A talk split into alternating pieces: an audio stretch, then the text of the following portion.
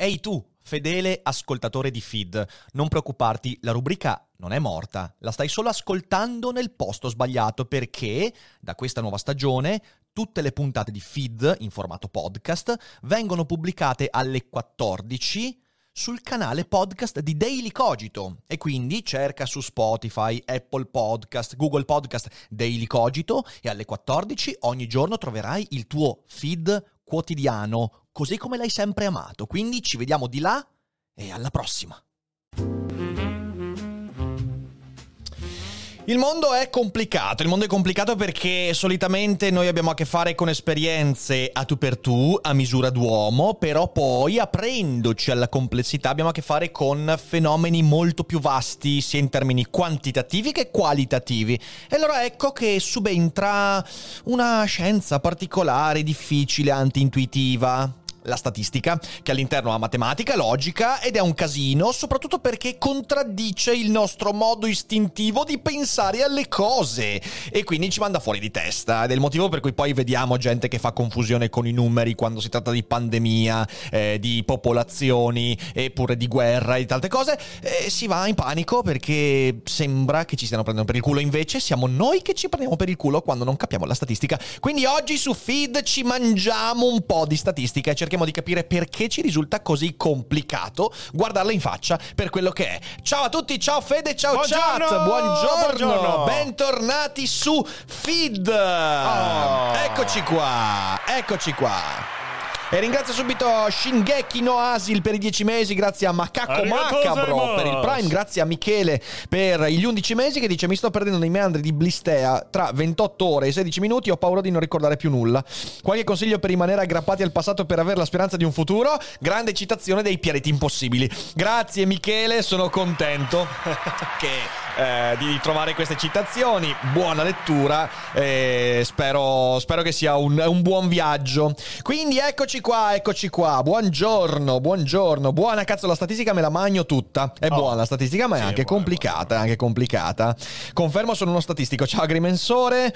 Eh, off topic, il corso di letteratura russa di Paolo Nori del Bicocca è stato sospeso. No, Disco Bambina in realtà è stato eh, hanno ritrattato, hanno, Hanno già ritrattato. ritrattato, hanno già ritrattato. Eh, Quindi Lo spero, lo spero. quindi, però c'è stato, cioè nel senso c'è stato effettivamente un momento in cui la Bicocca ha pensato di annullare o rimandare il corso su Dostoevsky perché avrebbe fatto polemiche. Ma chi è che e questo, pensato? ragazzi, eh, cioè io non voglio, io sapete quanto detesti io il ve l'avevo detto, però quello che ho detto nel Daily Cogito fatto in live ieri, che è uscito stamattina e fra poco esce anche su YouTube, quello sul come si fa a pensare ad altro, eh, dice esattamente questo. Eh, noi stiamo usando questa, que- questa, questa, questa guerra, questo evento tragico, pesante e difficile da comprendere eh, per distanziare ulteriormente la realtà. Cioè noi stiamo veramente... E quindi tutto quello che ci ricorda il conflitto... ehm, Va eliminato ed è un grave problema, un grave problema. Quindi, però, a quanto pare il rettore ha detto che il corso si farà, quindi sembra tutto a posto. Speriamo in bene, perché insomma è veramente, veramente triste. Peraltro, posso mostrarvi la nostra maglietta? L'essere è e non può essere. la trovate sul nostro shop, eh, che è dailycogito.org. Dateci un'occhiata perché è tanta roba. E c'è anche la versione un po' meno minimal, cioè quella proprio con Parmenide, eh, razzo, eh, razzo LGBT con l'arcobaleno. Razzo? Sì, tipo c'è la È statua di Parmenide. No, no, no. eh, sì, no, ma è, cioè, è come se la colonna fosse. Ah, ok, tipo- d'accordo, A me sembra d'accordo. un razzo LGBT. Sì, dai, sì. Eh, con la stessa cosa, quindi insomma. Se volete la maglietta dell'essere è e non può essere, dailycogito.org, il nostro, il nostro shop. Un daily cogito del rapporto fra politica e arte eh, potrebbe essere un argomento interessante, magari perché no, da fare anche con Ari, vediamo se, mm, se- se ci capita nei prossimi tempi. Ehm, ok, ok, allora io ringrazio tutti quelli che già ci sono, ringrazio tutti quelli che stanno abbonando, Eh, mi raccomando continuate ad abbonarvi perché come vedete insomma siamo scesi a livelli quasi inaccettabili per Oh, questo no! canale. Grazie Grazie a Ilenia Oh no, che ha appena accolto grazie. l'invito. E, e- ebbene, ebbene, allora io direi che potremmo anche, Fede, lanciarci. Aspetta un attimo, fermo lì che io voglio nascondere la barra di applicazioni perché mi dà proprio fastidio. La quando- barra. La barra, ok. E, e quindi se siamo d'accordo, Fede, potremmo lanciarci. Lanciamoci a capofitto. E per partire con questa discussione sulla statistica, vorrei mostrarvi prima di tutto una bella vignetta di Sio che mi ha fatto tanto ridere. È stata segnalata sul nostro gruppo Telegram, Agora Telegram, che vi ricordo è un gruppo aperto a cui potete accedere dal canale Ric Dufer. Eh, quindi andate, scrivete Telegram eh, o guardate il link in descrizione se siete in differita. Entrate sul canale Telegram, anche perché vi ricordo che il canale Telegram è dove facciamo i sondaggi per decidere l'argomento del feed di domani. Allora, eh, scusi signora, ha tempo per un sondaggio? No, il sondaggio era sull'avere tempo per un sondaggio, quindi ce l'ha. No! E poi è bellissimo. Le persone tempo per un sondaggio? Sì, 100%, no, No, 100%. Mi ha fatto tanto tanto ridere. La matematica è difficile, ma la statistica ancora di più perché al suo interno c'è, la, la matematica. Ed è effettivamente così. Molto molto bella questa, questa, questa vignetta, mi ha, fatto, mi ha fatto sorridere. Ma dopo questo momento di alleggerimento, direi di partire subito con la nostra. eh, con la nostra. mm, con il nostro approfondimento di oggi. Ci mangiamo un po' di statistica, dicevo, con un articolo tratto da Mind, eh, negati per la statistica. Ehm, andiamo, tuffiamoci subito nell'articolo. Allora, nel 1996 in Inghilterra il figlio di Sally Clark muore improvvisamente a qualche settimana dalla nascita. La causa è attribuita alla cosiddetta sindrome della morte improvvisa del lattante SIDS, The Sudden Infant Death Syndrome.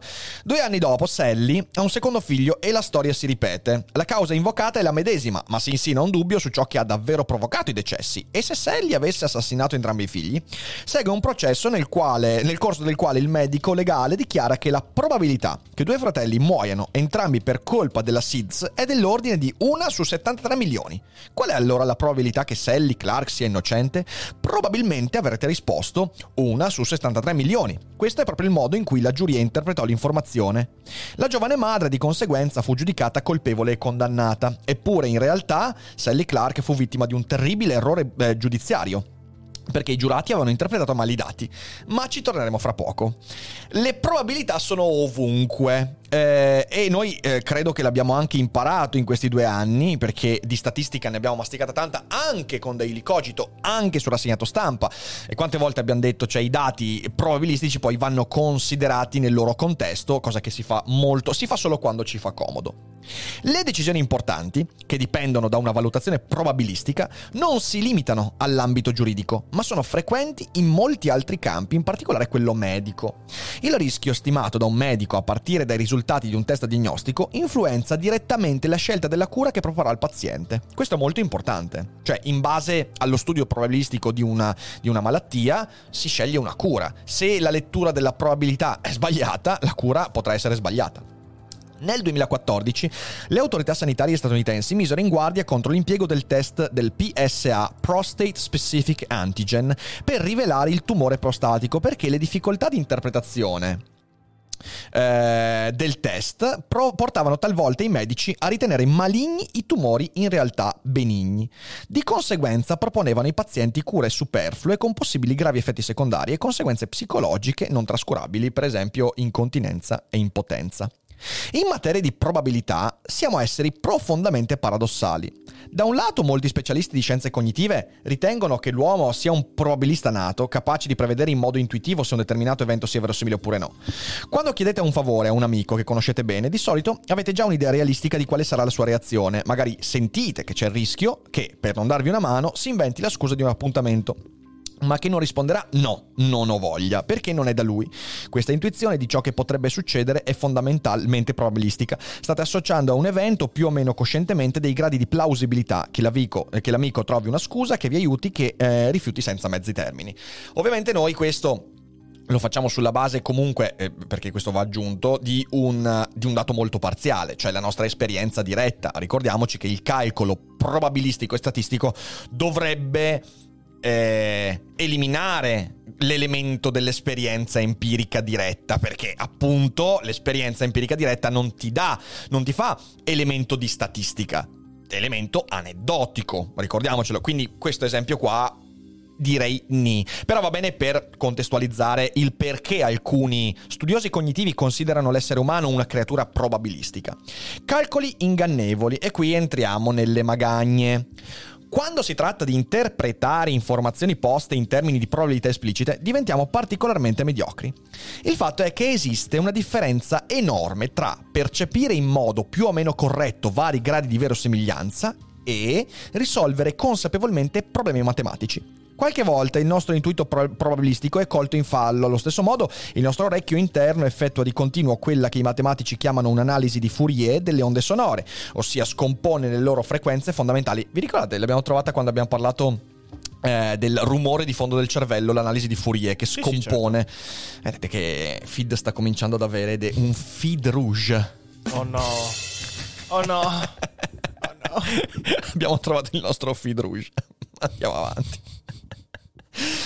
permettendoci di interpretare la musica e percepire l'altezza dei suoni. Gli esercizi sull'analisi di Fourier tuttavia non sono certo ritenuti semplici dagli studenti. No, e l'abbiamo visto che sono abbastanza complessi. Incontriamo molte difficoltà, soprattutto quando si tratta di problemi della cosiddetta statistica bayesiana, dove bisogna determinare la probabilità di un evento conoscendo un certo numero di dati che potrebbero influenzarlo. Anche se non sempre, se non sempre ce ne rendiamo conto, siamo soliti confrontarci con un numero enorme di problemi concreti di questo questo tipo. Facciamo un esempio. Ecco, così concretizziamo. In un paese in cui la diffusione dell'AIDS è dell'ordine dello 0,1%, ne è colpita una persona ogni mille, una persona scelto persona scelta a caso si sottopone a un test per l'HIV e risulta positiva.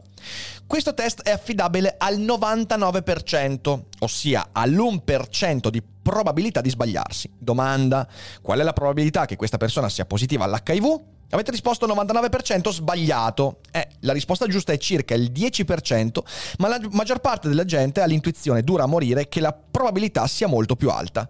Ecco come risolvere il problema in modo approssima... approssimato. E qua spiegano perché quella risposta del 99% è sbagliata. Su 1000 persone, una soltanto, 0,1%, sarà affetta dalla malattia e il suo test risulterà verosimilmente positivo anche 10 persone sane otterranno un risultato positivo a causa del tasso di errore dell'1% del test. Ribadisco, 0,1% è affetto da AIDS, 99% è l'efficacia del test. Se questa cosa vi fa risuonare dei campanellini è perché ci ricordiamo i test rapidi antigenici, ok? E che insomma abbiamo affrontato lo stesso problema qualche mese fa. Tra le 11 persone con un risultato positivo, perché quello che ha fatto il test positivo più le 10 che sono state, diciamo così, che hanno il falso positivo, avremo perciò 10 persone sane, i falsi positivi, e una persona davvero malata, ossia una probabilità inferiore al 10% di soffrire della malattia dopo che il risultato del test è stato positivo. Allora, sì. la rileggiamo questa, no? perché, perché pensavo continuasse. Allora, su 1000 persone, una soltanto 0,1% sarà affetta dalla malattia e il suo test risulterà verosimilmente positivo. Anche 10 persone sane otterranno un risultato positivo a causa del tasso di errore dell'1%. Tra le 11 persone con il risultato positivo avremo perciò 10 persone sane e una persona davvero malata, ossia una probabilità inferiore al 10% di soffrire della malattia dopo che il risultato del test è stato positivo. Ok? Eccolo qua, perfetto. Andiamo avanti. Eh, fanno un altro esempio. Caduta accidentale o bambino scosso? I casi di sindrome del bambino scosso. Quando un neonato è scosso con violenza, spesso presenta ematomi subdurali, versamenti di sangue tra il cervello e il cranio, ed emorragie retiniche. Per alcuni medici questi segnali sono talmente caratteristici da essere sufficienti per costituire una prova di maltrattamento, anche quando i genitori dichiarano che sono il risultato di una caduta accidentale. Perché tanta sicurezza? Perché se si scuote violentemente un neonato è molto probabile osservare questi sintomi, molto improbabili da riscontrare invece in caso di una semplice caduta. Il ragionamento a prima vista è valido, ma ancora una volta trascura un'informazione importante. I casi di caduta sono molto frequenti, mentre è raro che i neonati siano scossi con tanta violenza da provocare questi effetti. Anche qua, vi risuona qualcosa? Eh sì, sono tutte cose che abbiamo vissuto direttamente durante la pandemia. Ogni anno una minuscola percentuale di bambini sviluppa, a seguito di una caduta, ematomi subdurali ed emorragie retiniche. Dal momento che il numero di bambini che cade ogni anno è elevato, il numero di questi casi particolari, nonostante tutto, non è trascurabile. Alcuni colleghi matematici hanno stimato, a partire dai dati disponibili, che quando un neonato presenta segni della sindrome da bambino scosso, è in realtà più probabile che sia reduce da una semplice caduta.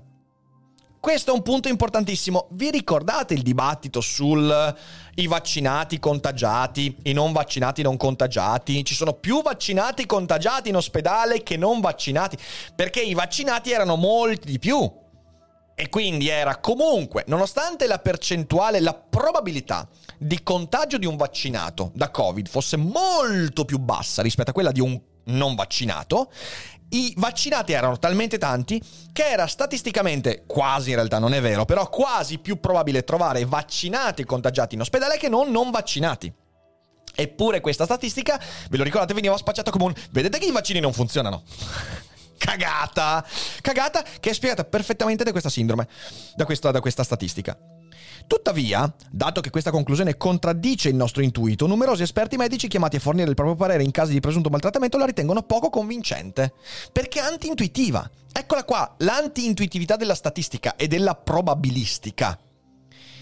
Se quell'evento, dicevo prima, ok, tanto per riprendere le fila del discorso, prima dicevo, eh, dalla statistica noi cerchiamo di eliminare il bias letteralmente dell'esperienza empirica perché diventa aneddotica.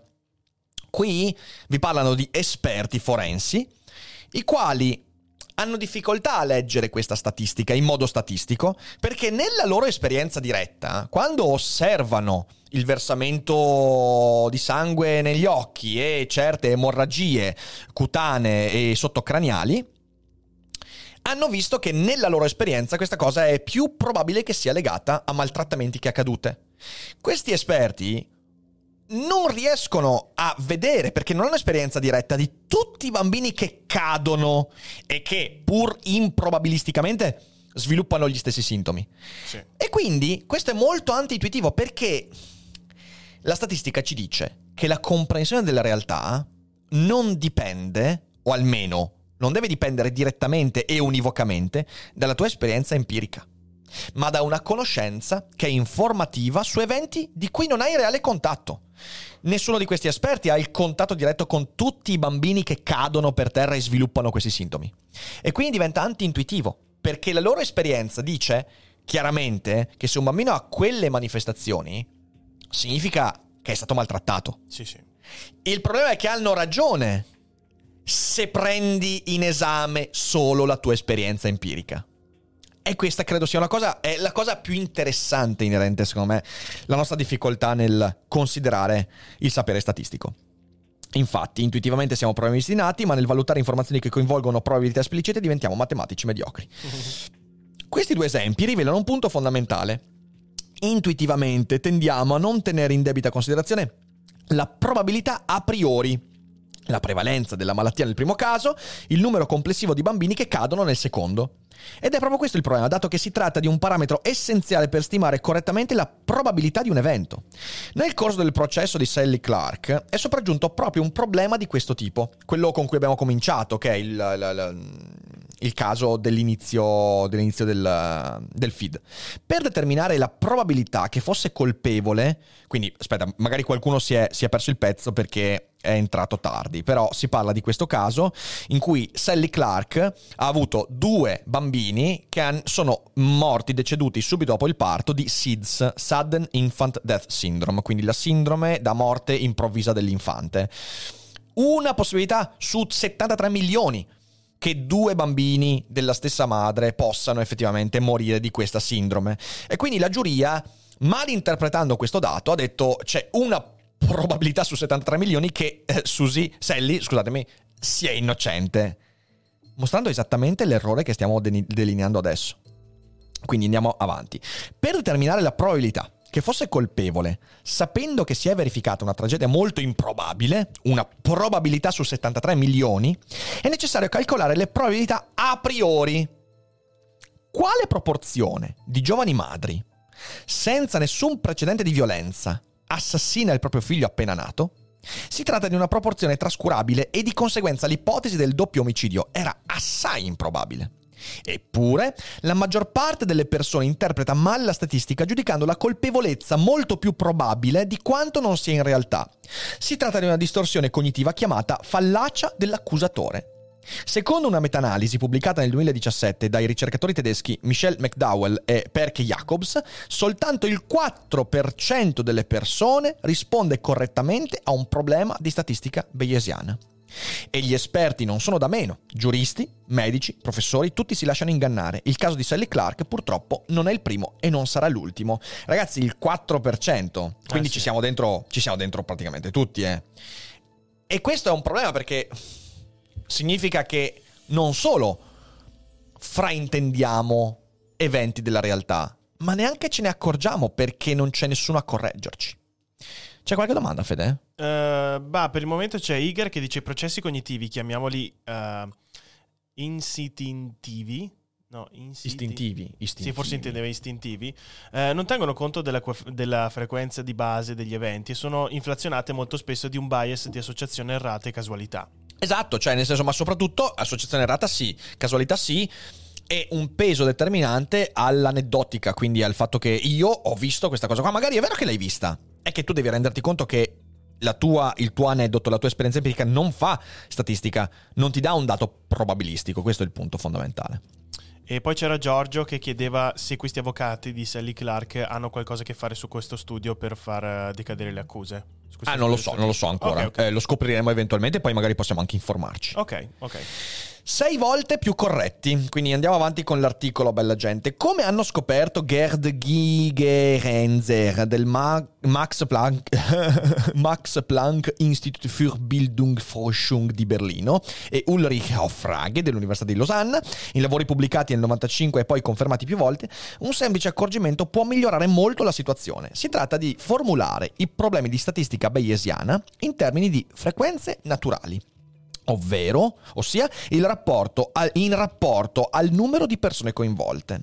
È ciò che abbiamo fatto noi in precedenza per interpretare il test dell'HIV. Lo 0,1% della popolazione è colpita dall'1% degli individui, scusatemi, lo 0,1% della popolazione è colpita e l'1% degli individui sani risulta positivo. Diventa così, è colpita una persona su mille e 10 persone sane su mille avranno un risultato positivo. Quindi si tratta di riportare questi numeri a un livello di percezione individuale. Eh, c'è un, un, bellissimo ragionamento che viene fatto da Gunther Anders nel testo L'uomo è antiquato. Lui a un certo punto parla eh, è un testo di critica alla tecnica, eh, lui era un allievo di Heidegger e lui a un certo punto fa un ragionamento molto interessante su, su Auschwitz, parla di Auschwitz, parla della bomba atomica su Hiroshima e Nagasaki, parla di queste tragedie e lui dice noi abbiamo un problema, abbiamo il problema che eh, riusciamo a concepire, anche se ci inorridisce, un individuo che muore violentemente, riusciamo persino a immaginare 10 individui, forse con uno sforzo di immaginazione incredibile 100 individui, però già quando entriamo a 1000 morti, 5.000 morti, un milione di morti, è come se non ci fosse la struttura intellettuale per riuscire a carpire questo tipo di, eh, di, di, di, ragionamento. La nostra mente ha dei limiti, ha dei limiti perché si è sviluppata ed evoluta in un ambito dove l'esperienza empirica diretta era molto più importante rispetto alla comprensione di fenomeni globali. Questo è uno degli eventi, uno dei cambiamenti determinanti della nostra civiltà. Eh, il progresso ci ha portato a sviluppare discorsi eh, scientifici, ma anche strumenti tecnologici che ci permettono di ampliare molto lo sguardo e di guardare quindi a una fetta di mondo molto più ampia rispetto al passato. La nostra mente però non si è evoluta con la stessa velocità. La nostra mente è ancora la mente degli ominidi nella foresta che al primo segnale di pericolo devono scappare via e l'abbiamo visto e lo vediamo ogni giorno che noi funzioniamo ancora così, perché il nostro cervello rettile è ancora molto molto forte dentro di noi e ci metterà milioni di anni, se ci riuscirà, a venire inglobato in un comportamento più razionale e aperto. Ed è questa la difficoltà vera. Noi non abbiamo le strutture intellettuali, istintive almeno, per concepire certi numeri e certe proporzioni. E quindi dobbiamo fare la fatica di E la domanda che dobbiamo farci, farci, è quante volte facciamo veramente la fatica? E quante volte chi ci insegna le cose ci fa fare quella fatica? In un mondo dove tutto è facilitato e dove tutto a livello di user experience, probabilmente la facilitazione sta danneggiandoci molto. Ma questo è un discorso che magari apriremo in un altro momento. Andiamo avanti con l'articolo. La probabilità a priori, una persona su mille, appunto quella della, del, del contagio dell'HIV, è così presa in considerazione in modo esplicito nei dati del problema e la formulazione diventa complessivamente più intuitiva. Quando un problema di statistica bayesiana è presentato in questa forma, il 24% degli individui dà la risposta corretta. Il tasso di riuscita risulta così moltiplicato per 6. Resta il fatto che continua a sbagliare il 76% degli intervistati, ossia 3 persone su 4, un numero ancora troppo alto considerata l'importanza delle decisioni di cui stiamo parlando. Non si riesce a migliorare ancora. Così proviamo a fare un passo in più, migliorare ancora. Eh, qua ci sono anche delle letture indicate. Uh, why, uh, why, can only 24% solve Bayesian, uh, Bay, Bay, Bayesian reasoning problems in natural frequencies? Un libro di Weber. E poi c'è Meta-analysis of the effect of natural frequencies on Bayesian reasoning di McDowell e Jacobs, che sono stati citati prima. Um, Andiamo a vedere questa cosa, migliorare ancora. Se c'è qualcosa tu fermami, Fede. Eh, beh, c'è Jack Morlocco. Dopo noi vedremo un video, ma lui ne consiglia un altro, ovvero di Vsauce Making a Math Murder, che approfondisce proprio il caso di Sally. Sì. Ah, sì, sì. Ah, è vero, è vero, è vero che io l'avevo segnato ma non l'ho mai visto. Potremmo anche decidere. Prova a cercarlo tu, Fede. Sì, Prova sì, a cercarlo. lo cerco e andiamo perché avanti. Perché il video che poi vogliamo vedere è in realtà un video lunghetto di 21 minuti. Ehm... Quindi nel caso possiamo cambiarlo. Eventualmente. Prova a cercare quello di Vsauce. Cerchiamo di vedere sì, poi qual è più interessante. Andiamo avanti, diciamo. I lavori condotti di recente dal gruppo di Patrick Weber dell'Università di eh, Regensburg in Germania potrebbero sbloccare la situazione. I ricercatori hanno scoperto che nella persistenza degli errori entra in gioco un sottile meccanismo psicologico. Hanno mostrato che quando si presenta un problema in termini di frequenze naturali, 10 persone su 1000 avranno un risultato positivo, circa la metà dei soggetti lo interpreta in termini probabilistici. L'1% delle persone sane avrà un risultato positivo, ricacciandosi esattamente nel vicolo cieco cognitivo eh, da cui si stava cercando di farli uscire. Come si spiega? Eh, quindi, allora, cosa succede? Succede che eh, quando si fa quel tipo di, di, di, di eh, avvicinamento numerico, quindi si parla di 10 persone su 1000 avranno, eh, avranno, un risultato positivo, la metà dei soggetti lo reinterpreta però erroneamente in termini probabilistici e eh, ricacciandosi nell'errore di prima. Come si spiega? Il primo motivo è che a scuola la maggior parte dei problemi di statistica bayesiana è presentata sotto forma di probabilità. Durante il corso degli studi gli studenti assimilano così l'idea che questo sia l'unico modo matematicamente valido di risolverli e di conseguenza cercano di convertire situazioni descritte in termini di frequenze naturali in problemi di teoria delle probabilità, nonostante questi ultimi siano più insidiosi. Quindi ci letteralmente mettiamo una difficoltà in più e, ehm, e, questo ha a che fare con la nostra formazione scolastica. Il resto lo farebbe il cosiddetto effetto Einstellung, dal tedesco per dire atteggiamento, un fenomeno psicologico caratterizzato dalla rigidità cognitiva. Quando padroneggiamo una strategia per risolvere un certo tipo di problemi, tendiamo ad applicarla in automatico, senza riflettere. Di conseguenza, quando è disponibile un metodo più semplice, non ce ne accorgiamo. E quindi questo invece è un altro, è un altro bias, ok? Eh, il fatto che il rasoio di Occam con noi non funziona, anche quello è anti-intuitivo. L'altro risultato importante di questo studio è che i partecipanti che non cadono nella trappola e continuano a ragionare in termini di frequenze naturali hanno risultati molto migliori degli altri. Il tasso di risposte giuste raggiunge il 61%, ossia più di due volte e mezzo superiore al tasso del 24% riscontrato in media e 15 volte superiore al 4% di risposte corrette ottenute quando il problema è presentato in forma probabilistica senza indicazioni particolari. E capite bene, insomma, questa è una questione, una questione, importante. Ce la rileggiamo questa, ok? I partecipanti che non cadono nella trappola e continuano a ragionare in termini di frequenze naturali, quindi quelli che non ritraducono in termini probabilistici eh, quel problema, hanno risultati molto migliori degli altri. Il tasso di risposte giuste raggiunge il 61%, ossia più di due volte e mezzo superiore al tasso del 24% riscontrato. E quindi quella è la strada giusta, ok? Um, questo è quello che peraltro dovrebbe fare la divulgazione, che non è una semplificazione, ma è una, diciamo così, è, è il tentativo di mettere informazioni complesse in modo più digeribile, ma non semplifica il problema, se non in termini formali. Cioè, tu entri comunque in contatto con il concetto che la scienza vuole esprimere, solo che lo fai in una forma diversa, più vicina alla tua sensibilità. Spiegando questa distorsione alle persone che devono prendere decisioni sulla base della statistica, sarebbe senza dubbio possibile abbassare drasticamente il numero di errori. Sarebbe anche necessario adottare buone pratiche educative insegnando il modo corretto di rappresentare una situazione anziché procedure di calcolo astratte. Eh, questo è un problema della scuola italiana. Solitamente la strada più semplice è considerata la più stupida ed è veramente una roba molto stupida. La chiave consiste nel procedere per tappe, per esempio, nel caso della malattia, cominciare con la stima del numero di persone colpite dal male nella popolazione studiata, poi determinare quanti individui otterrebbero dal test un risultato positivo, a torto o a ragione, tenendo conto del suo tasso di errore e infine dedurre le probabilità di essere davvero malati. Può sembrare un po' macchinoso, ma strumenti di visualizzazione come i diagrammi ad albero o altre forme di rappresentazione grafica possono aiutare a costruire le tappe del ragionamento nel modo corretto. In un momento in cui le decisioni mediche sono sempre più spesso inquadrate in termini di rischio e i ragionamenti statistici sono usati più che mai in ambito politico e giudiziario, non è una questione di poco conto. Questo è un punto veramente centrale. Il caso di Sally Clark rivela fino a che punto gli errori possono essere drammatici. Tre anni più tardi, finalmente, la giovane donna è stata assolta grazie all'intervento della Royal Statistical Society britannica, che ha denunciato il ragionamento distorto che aveva portato alla sua accusa e dopo che il riesame dei campioni biologici aveva confermato la sua innocenza. Cioè, pensate voi. Ma il danno ormai era stato fatto. Tre anni di prigione, in aggiunta alla morte dei suoi bambini, erano più di quanto potesse sopportare. Clark non si riprese mai completamente e nel 2007 morì per un'overdose di alcol. Ecco, questi sono i danni che fa la non comprensione della statistica. E, e, visto che questo, a me questo, mm, questo caso io non lo conoscevo e mi sembra veramente interessante, se siete d'accordo io vedrei il video di Vsauce. Sì. Visto che poi abbiamo fatto più presto del previsto a leggere l'articolo, potremo anche, se ci resta tempo, vedere l'altro. Prima però se c'è qualche domanda, Fede, qualche considerazione. Allora, su questo mi sembrava di aver visto una considerazione di prima di Mr. Bock, però forse l'abbiamo già letta, quindi sì, direi che siamo a posto. Siamo a posto, perfetto.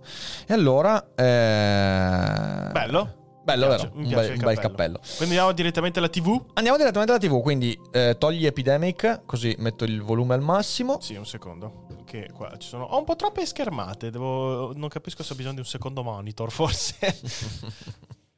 e cominciamo. Ok, let's go. Boss Kevin here, and I want to go over a real life math mistake that ended up actually making a murderer. Our top story tonight. She seemed to be the woman with everything a good job, a lovely house, and the beginnings of a young family. But tonight, the life of Cheshire solicitor Sally Clark is in tatters after she was convicted of killing her two baby sons. Two children, both dead before their first birthday. Sally miseria. Clark, the mother, is arrested, charged with murder. Catastrophic failure of mathematics. What happens when two improbable tragedies happen to the same person? How do you calculate odds to differentiate unbelievably bad luck from murder? And what happens when you make a conditional probability error so severe that it decimates countless lives? I've talked about a lot of paradoxes and math problems that honestly are kind of theoretical. They're real, but the situations involving them don't come up a whole lot. You're not that likely to be a game show contestant or have to figure out whether you should go first in Russian roulette. And it doesn't really matter whether you can play a dot game with perfect efficiency. It's awesome to know how it works and why, but it's ultimately not life or death. But some math is life or death. Qualche volta la matematica è questione di vita o di morte. 1998, Sally and Steve Clark were arrested and charged with murder a month after their infant son was found dead. He was only two months old. Sally and Steve claimed that he had died naturally, a case of sudden infant death syndrome, also called crib death or cot death, that couldn't possibly have been prevented. The baby had physical trauma, including a cracked rib, which his parents claimed were from resuscitation efforts. So you can see why the police would investigate. The real problem, the thing that makes the case notable and where the math comes in, is that it wasn't the first time one of the Clark's infants had been found dead. Almost the exact same thing happened with their first child about a year earlier. So, what are the odds that an incredibly rare tragedy would happen twice in the same family? Like the horrible opposite of winning the lottery more than once. And the major question is what are the odds of that compared to the odds that one or both of those children were murdered? Esatto. Well, there was an expert for exactly this sort of thing. Sir Roy Meadow was a pediatrician who built a fantastic reputation on his 1977 paper outlining Munchausen syndrome by proxy, where a caregiver secretly makes someone sick so they're permanently dependent, or sometimes just to be seen as heroic and selfless by making the sacrifice Esatto, to care for la, la sindrome di Munchausen è quella in cui chi si prende cura chi si prende cura di un malato, eh, non devi cliccare su, se clicchi sul, sui sottotitoli non va in pausa. E vai, li sto spostando sempre di più. Mi piace Bravo, così. bravo, bravo Fede. Ehm, no, quindi dicevo, la sindrome di Munchausen, di Munchausen è quella in cui tu ti prendi cura di qualcuno, ma in realtà lo mantieni malato eh, per tanti motivi. Eh, un motivo potrebbe essere il, mm, come quello che succede... No, fermo Fede, fermo, fermo, fermo, fermo, fermo, fermo. Mi distrai, non riesco a fare se fai così. Oh, scusa. Una, una è il- quello che succede in um, Misery non deve morire, ok? eh, Bellissimo film, bellissimo libro di Stephen No, King. libro, Eh, il libro bellissimo, anche il film è molto bello. E, mm, e quindi tipo per ammirazione, perché non vuoi vedere andare via. Altre volte invece proprio per sembrare eroico. Di solito la sindrome di Munchausen è legata proprio a questa, alla sindrome da croce rossina, come si suol dire in questi casi, ok? Mi prendo cura di te, se la cura finisce devo continuare a prendermi cura di te, se non lo vuoi ti ammalo. Eh, questo, mm, Sembra giusto. questo è quello che succede. Vai. On child abuse. He literally wrote the book on it, The ABCs of Child Abuse, and testified at dozens of trials involving allegedly abusive parents. It's how we got Meadows Law, the maxim Sir Roy used to summarize his attitudes toward abuse cases. One is a tragedy, two is suspicious, and three is a murder unless there is proof to the contrary. Tosto miseria. And Che legge di merda. Cioè, Cioè, cioè su, questa, su questa cosa qua, eh, eh, allora, eh, sulla SIDS, quindi questa eh, sindrome da morte prematura dell'infante, eh, questo, questo pediatra ha creato la sua legge. Eh, la legge è, se succede una volta è SIDS, succede una- due volte è sospetto, È sospetto. succede tre volte è omicidio e devi tu provare che non sia così. Osti ragazzi, è tosta, eh. Perché contraddice L'assunzione anche di innocenza. l'idea che altro. del- de- sì, della, della presunzione di innocenza. Presunzione di innocenza. Eh, va bene, bene, bene. Insomma, Mm. speriamo che i piederati non diventino legislatori troppo in fretta. Andiamo avanti. from the James Bond villain Goldfinger. By now, we've Esatto. discarded Meadows' law, and Sir Roy Meadows' legacy is completely tarnished because Eh, he immagino. either didn't know conditional probability or he didn't care, and Sally Clark paid the price. Here's how conditional probability actually works. It's figuring out the chances of something happening given that something else has already occurred. It's the probability of A, then B. Sometimes that's a succession of totally unrelated events like coin flips. Whether I get a yes or a no on the second coin flip doesn't depend on what I got the first time. Esatto. It's the odds of this times the odds of that. Esattamente. And we get a value for the chances of both independent things happening together despite neither one having anything to do with the other. Questo, questo è un punto molto importante. eh, lo, lo- lo- La lo- tra eventi. Lo traduco per chi magari sta ascoltando anche in differita e non, ha- non vede i sottotitoli. Ovviamente metto sempre il link del video che vediamo in descrizione, quindi potete anche seguirlo insieme a noi. Eh, allora, eh, il punto è questo, che eh, la conditional probability non ha a che fare con i, i tiri di moneta, perché... eh, non c'è nessun tipo di collegamento eh, rispetto al risultato del mio tiro attuale con i tiri precedenti. Cioè io ho la stessa probabilità attualmente di fare eh, testa, testa, testa, testa, testa, testa, testa, o croce, croce, croce, croce, testa, croce, croce. Non c'è nessuna condizionalità. Mentre quelli, gli esempi che abbiamo visto anche nell'articolo sono, per esempio, quale probabilità di essere positivo con un test che ha questa probabilità di risultati positivi eh, o, o di negativi, come si dicono, di falsi negativi. Quindi la correlazione di due eventi che sono probabilistici già di per sé e che si incontrano in un dato momento. Andiamo avanti. Quella è la conditional. Eh, I giocatori di ruolo conoscono questo dolore quando il master fa eh, 3 per 20 di fila col D20. Sì, oh, sì coi- Sergei, esatto, esatto, di coi dadi, coi dadi, esatto, esatto, esatto. Ok. Let's take cards. The odds of drawing a heart are 1 in 4. Odds of drawing a second heart, 12 in 51, because we just took one out of the deck. Esattamente. Ecco, questo è perfetto per capire. Times 12 over Cioè, nel senso, qua- qua- il calcolo è il motivo per cui nel blackjack tu non puoi contare le carte, perché tu fai una, eh, una- un ragionamento di eh, probabilità condizionale che nel gioco non deve essere contemplata. Perché? Perché se io conto le carte, posso basare la probabilità che esca una determinata carta sulla base delle carte che sono uscite finora, che sono state tolte dal mazzo, ok? E questo aumenta eh, nettamente la mia possibilità di vincita. Eh, questa è eh, conditional probability. Over 51, which equals 12 in 204. That's easy. And thinking that independent events somehow influence each other when they don't, that's the famous gambler's, Gambler's fallacy. You don't want to fall for that.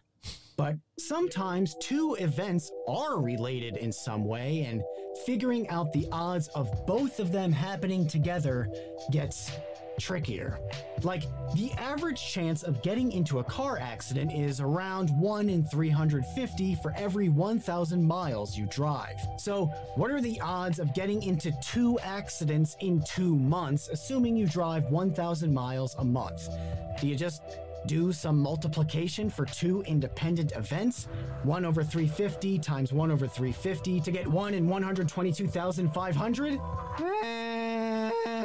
Eh, you could do that, and that's an okay place to start, but what if you're the worst driver in the world? Esatto. What if you've only been What if you are a woman? No! No, Fede! What if it's winter and everything is icy? Is there a difference between driving in Los Angeles and Wyoming? Eh, sì. Or what if you're a fast and Grazie, furious Comeroshi. driver and Grazie. just had the unluckiest couple of months of your life? As the information changes, the math changes. eh sì. And this is all common sense. So, how did Roy Meadow completely mess this up? During the trial, Meadow cited a report that established the chances of an infant dying from sudden infant death syndrome using all sorts of different risk factors, like the mother being young or being a smoker. Sally Clark was a healthy woman with a good standard of living. She was a lawyer, so the chances of someone in her circumstances suffering a SIDS tragedy was calculated at 1 in 8,543. And this is where Meadows' math went horribly wrong. He just multiplied 1 over No. 8,543 by 1 over 8,543 No. to get the chances of the two independent events occurring twice for the same mother, which comes out to 1 in 73 million.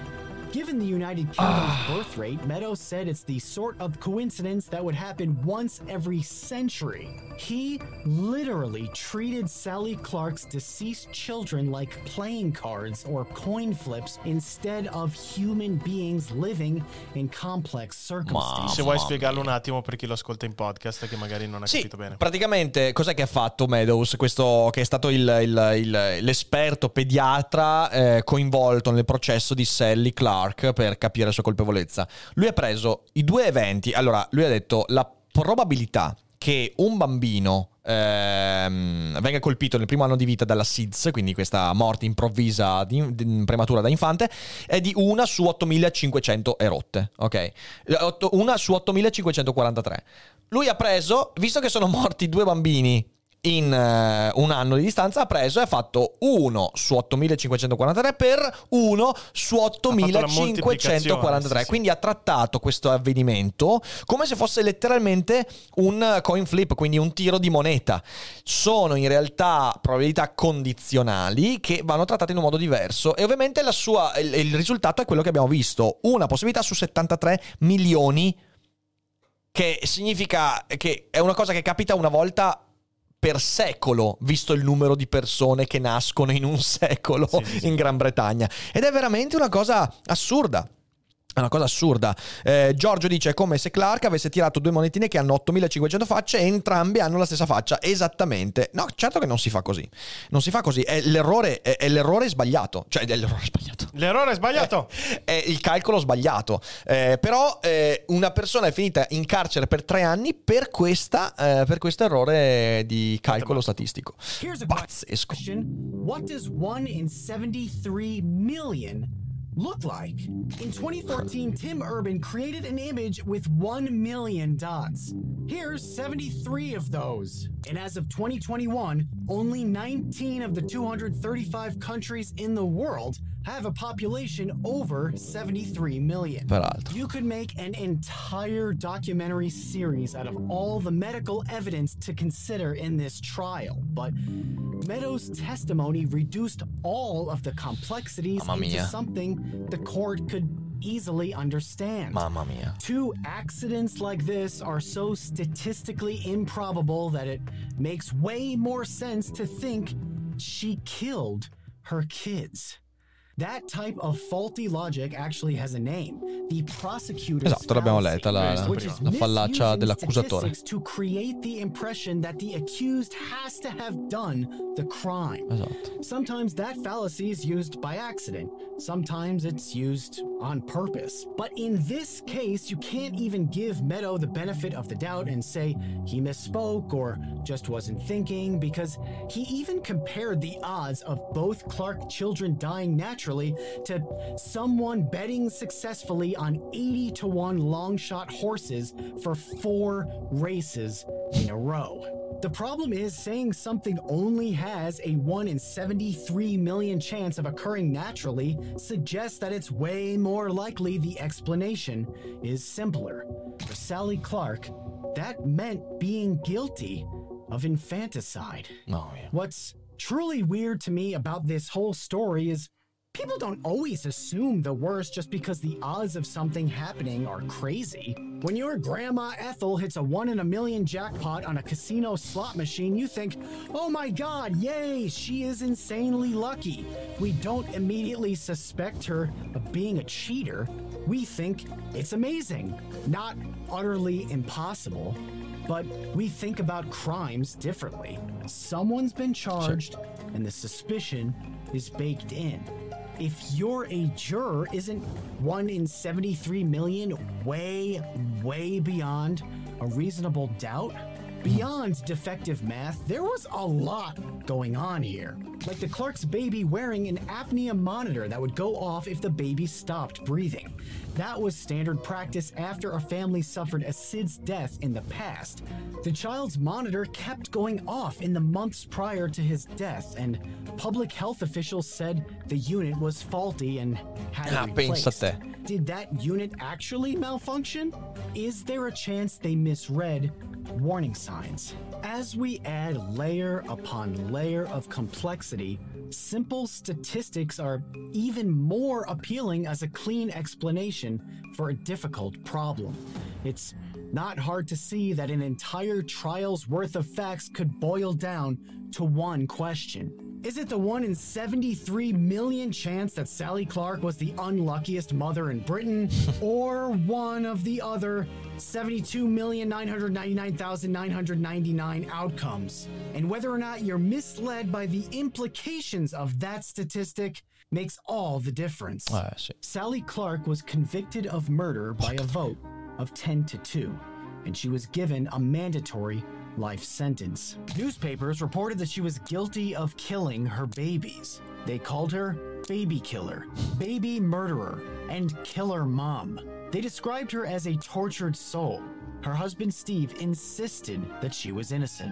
Her appeal was dismissed because the court claimed the statistical errors were, quote, incapable of affecting the safety of the conviction. cosa? Roy Meadow backed them up, Assurdo. saying the time spent on an appeal was, quote, wasted. But the Royal Statistical Society blasted... Quindi hanno rigettato anche l'appello. Sul- È pazzesca sta roba qua.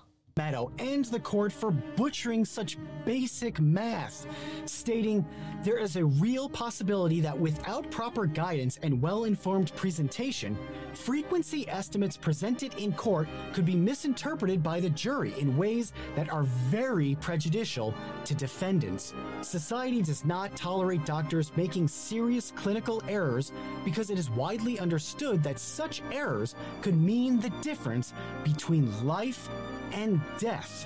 The case of R.V. Sally Clark is one example of a medical expert witness making a serious statistical error, one which may have had a profound effect on the outcome Minchia. of the case. Altro che profondo. Sally Clark appealed again. Not only was the statistical evidence flawed, but her lawyers discovered medical documents showing her son actually died from a serious bacterial infection.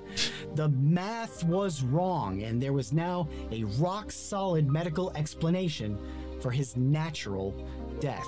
Five years after the trial, analysis in the journal Pediatric and Perinatal Epidemiology showed that as rare as double SIDS is, double infanticide is even more rare, making double SIDS anywhere from four and a half to nine times more likely than double infant murder. Perfetto, eccolo Sally lì. Clark was released Quindi, in eh, cioè, tanto per spiegare, eh, dopo questi chiarimenti è venuto fuori che eh, combinando giustamente le statistiche eh, inerenti una doppia SIDS o un doppio omicidio infantile, il doppio omicidio infantile era molto meno probabile eh, rispetto alla, mm, alla, alla doppia SIDS. Di 4,5 volte. Cioè, capito? Eh, siamo, siamo a livelli. Vabbè, Assurdo. pazzesco. In 2003, and between the grief of losing two children in tragic circumstances, being wrongly imprisoned for three years, and having the entire Scusa, c'è a, a, a Fess Sort dice eh, una cosa che in realtà mi era venuta in mente. Su questo tema c'è un bellissimo libro uscito da poco, si chiama Rumore, è di Kahneman. Eh, Kahneman è quello di Pensieri lenti, pensieri veloci. E Rumore lo sto leggendo proprio adesso e devo dire che è molto molto bello, molto illuminante. Ve lo consiglio veramente se siete interessati a questo tema. Grazie per eh, lo spunto. United Kingdom think she was the worst mother in the world. She died of alcohol poisoning just four years later. Ah, Porca She left behind her husband and their third child. The fallout was immense. The British General Medical Council removed Roy Meadow from the British Medical Register. Cases in which Meadow testified were revisited. And the High Court ruled that expert witnesses were not immune to disciplinary action. He was barred from being an expert witness, endured a series of hearings about professional misconduct. and By 2009, he was not licensed to practice medicine. Roy Meadow should have known how basic probability worked. You know, and I know, so we should expect a highly educated medical professional willing to testify in court to know too. But he also blew it on the science. His misleading statistics dismissed the possibility of any cause of death that couldn't currently be identified, like an unknown genetic defect. Instead, he multiplied two fractions because it was easy, and most of the courtroom bought it. Whether people think math is boring or it's a waste of time to think through theoretical concepts, the fact is, we learn the theoretical so that we know how to solve problems in reality, and sometimes to avoid terrible tragedies. It's why we have to understand. Look, there's an old conditional probability joke about a statistician who said that he always flies with a bomb in his suitcase. When someone incredulously asked him why, he said, Because the odds of two people having bombs on the same flight are astronomical. If you get that joke, you get conditional probability. And if that courtroom knew how it worked, Sally Clark would probably be alive today. And as always, thanks for watching.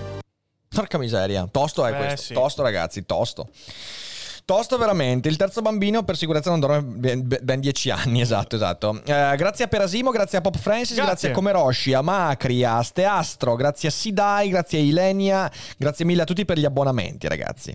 È molto peso, molto peso. Eh, sì. Però questa è una cosa, è una cosa veramente importante. Sono, sono contento di aver visto questo video perché esprime un concetto che io ho espresso svariate volte. Cioè, ricordiamoci che eh, la matematica non è un sapere astratto che. Ah, no, cioè, nel senso, è proprio un. qua- Quando Galileo diceva che è il libro della natura, eh, stava dicendo che è letteralmente il codice con cui decodificare il funzionamento di alcuni aspetti della nostra realtà. Senza quello. eh, le nostre azioni saranno molto meno collegate alla realtà e quindi saranno molto più propense a danneggiarci. Eh, porca miseria, porca miseria. Eh, va bene, va bene. Ehm, c'è qualche domanda? Sentiamo qualche domanda, dai. Allora, Ah, ho visto che mi, mi è scritto in privato eh, Steastro che dice eh, che ha problemi con il Prime, che non riesce a scrivere un messaggio in chat durante il live. Prova a fare un refresh, Steastro. Prova a fare un refresh. Purtroppo da telefono ho visto anch'io che Può capitare. problemi sia nel rinnovo dell'abbonamento che altro. No, ha rinnovato l'abbonamento, ha fatto il Prime, però non Ok. riesce a scrivere. Prova a fare un bel refresh della pagina e vedrai che riesci a. C'è Bursway che chiede se per caso in Italia basta una statistica per incolpare una persona sono necessarie altre prove più marcate, che tu sappia. Eh, Allora, eh, anche qui dipende caso per caso. Vorrei ricordare che però qui in Italia c'è stato il processo di Perugia, eh, dove Amanda Knox è stata mandata in galera per svariati, svariato tempo sulla base della sensazione che fosse colpevole. Ricordiamoci che è stata messa in galera perché si comportava in modo che contraddiceva le aspettative degli inquirenti. Sì, Eh, comportamento molto Molto eccentrico. eccentrico, sì. Però ecco, mh, c'è un grosso problema con, con- con il peso delle prove in Italia. eh. Esatto, sì. Eh, quindi anche se noi abbiamo una Costituzione che protegge, che afferma la presunzione di innocenza e... Però ci sono dei problemini. Eh sì. Grazie Mr. Walk per i beat, grazie a Grazie, Filli per i grazie 12 mille. mesi, un anno di Daily Cogito, grazie mille. E effettivamente Mr. Bock aveva detto un'altra cosa prima che non ho letto, che diceva ancora più dello studio delle probabilità e della statistica mancano le basi, per esempio, della teoria degli insiemi, che è la vera base della statistica e Certo, della probabilità. certo, È certo, vero, è vero, è vero. certo. Eh, e niente, queste erano le domande segnate. Va bene, va bene, va bene. Allora, bella gente, io credo che ci siamo. Io vi ricordo che questa sera facciamo un approfondimento importante, perché questa sera parleremo di Alexandr Dugin, che è il cosiddetto ideologo di Putin. Eh, cercheremo di fare dei collegamenti anche molto interessanti ehm, fra Dugin e Nick Land. Cercheremo di capire le basi di ciò che viene chiamato populismo, perché Dugin si definisce populista, eh, perché è così amato da tanti partiti populisti. Eh, ha fatto anche un tour in Italia nel 2019 con conferenze, lui parla benissimo l'italiano, quindi insomma, personaggio inquietante e interessante.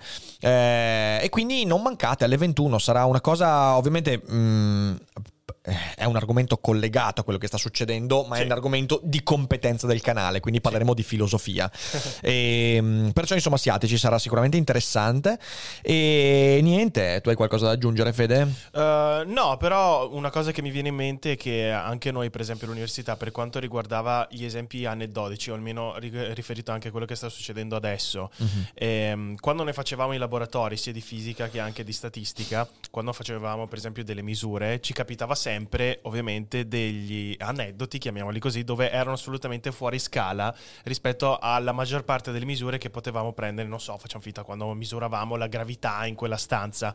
Eh, quegli aneddoti lì noi dovevamo toglierli ovviamente dalla misurazione eh, del- dell'esempio che noi stavamo facendo, perché ovviamente essendo degli aneddoti potevano in qualche modo comunque influenzare la- la- il calcolo generale che noi stavamo facendo e quindi in quel caso lì dà ancora più valenza alle teorie che questi tipi di aneddoti devono essere assolutamente tolti dalla statistica generale No, ma deve dargli il peso giusto dargli nella- il peso esatto. giusto e, e in questo caso qua quando si tratta di cose per esempio correlate a eh, effetti, eh, effetti negativi del vaccino allora in quel caso lì noi tendiamo a pesare molto di più quell'evento singolo rispetto alle milioni di persone che ne hanno avuto ovviamente un Eh, beneficio il mio vicino c'è stato male, il Sì, mio sì, vicino sì. c'è stato sotto. che poi è certo. sempre interessante come questi eventi comunque vengono sempre correlati a cose vicine. Eh, però il mio amico, è però quest'altro mio amico. Io non sono molto convinto che in realtà tutte queste persone conoscano veramente No, queste persone. È come il mio cugino, no? Eh, esatto, sì, sì. Mio cugino è andato in Himalaya, mio Esatto, cugino si esatto. lancia col deltaplano, Esatto, mio esatto, cugino esatto. è esploso in mezzo alla Mecca, cioè nel senso Sempre lui. È sempre lui, è sempre lui. lo stesso, è sempre lo stesso. È mio cugino, mio cugino